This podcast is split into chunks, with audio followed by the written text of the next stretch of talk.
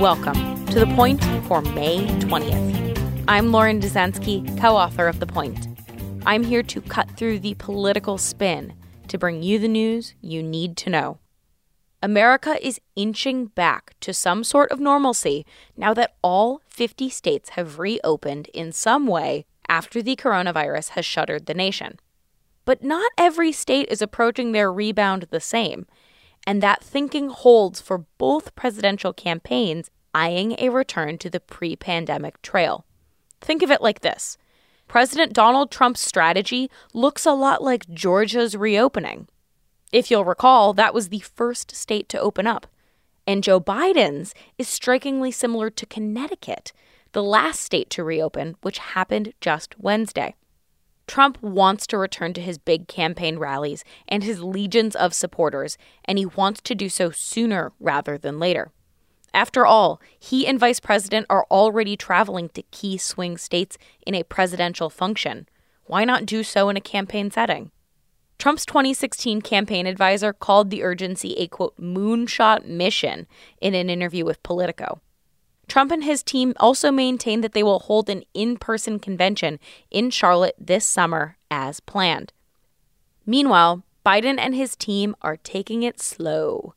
Biden is holding a virtual rally, quote, in Wisconsin on Wednesday, even though he will still dial in from his Delaware home.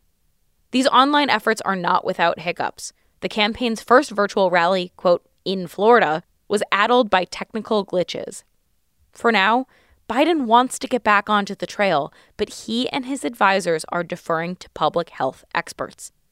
Biden's campaign manager said on May sixteenth that Biden will travel, quote, when the time is right, driven by the experts and the guidelines that come, and not one day before, end quote.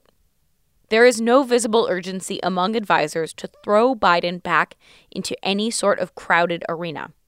The former V P has already said that Democrats need to think about an all-virtual Democratic convention.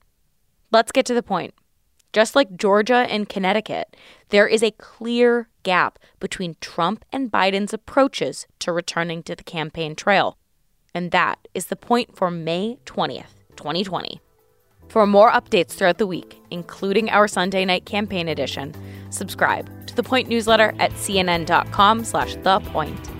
If you like this audio briefing, you can get it every single weekday on Google Home or Amazon Echo, or subscribe on Stitcher or Apple Podcasts or your favorite podcast app so you never miss an episode.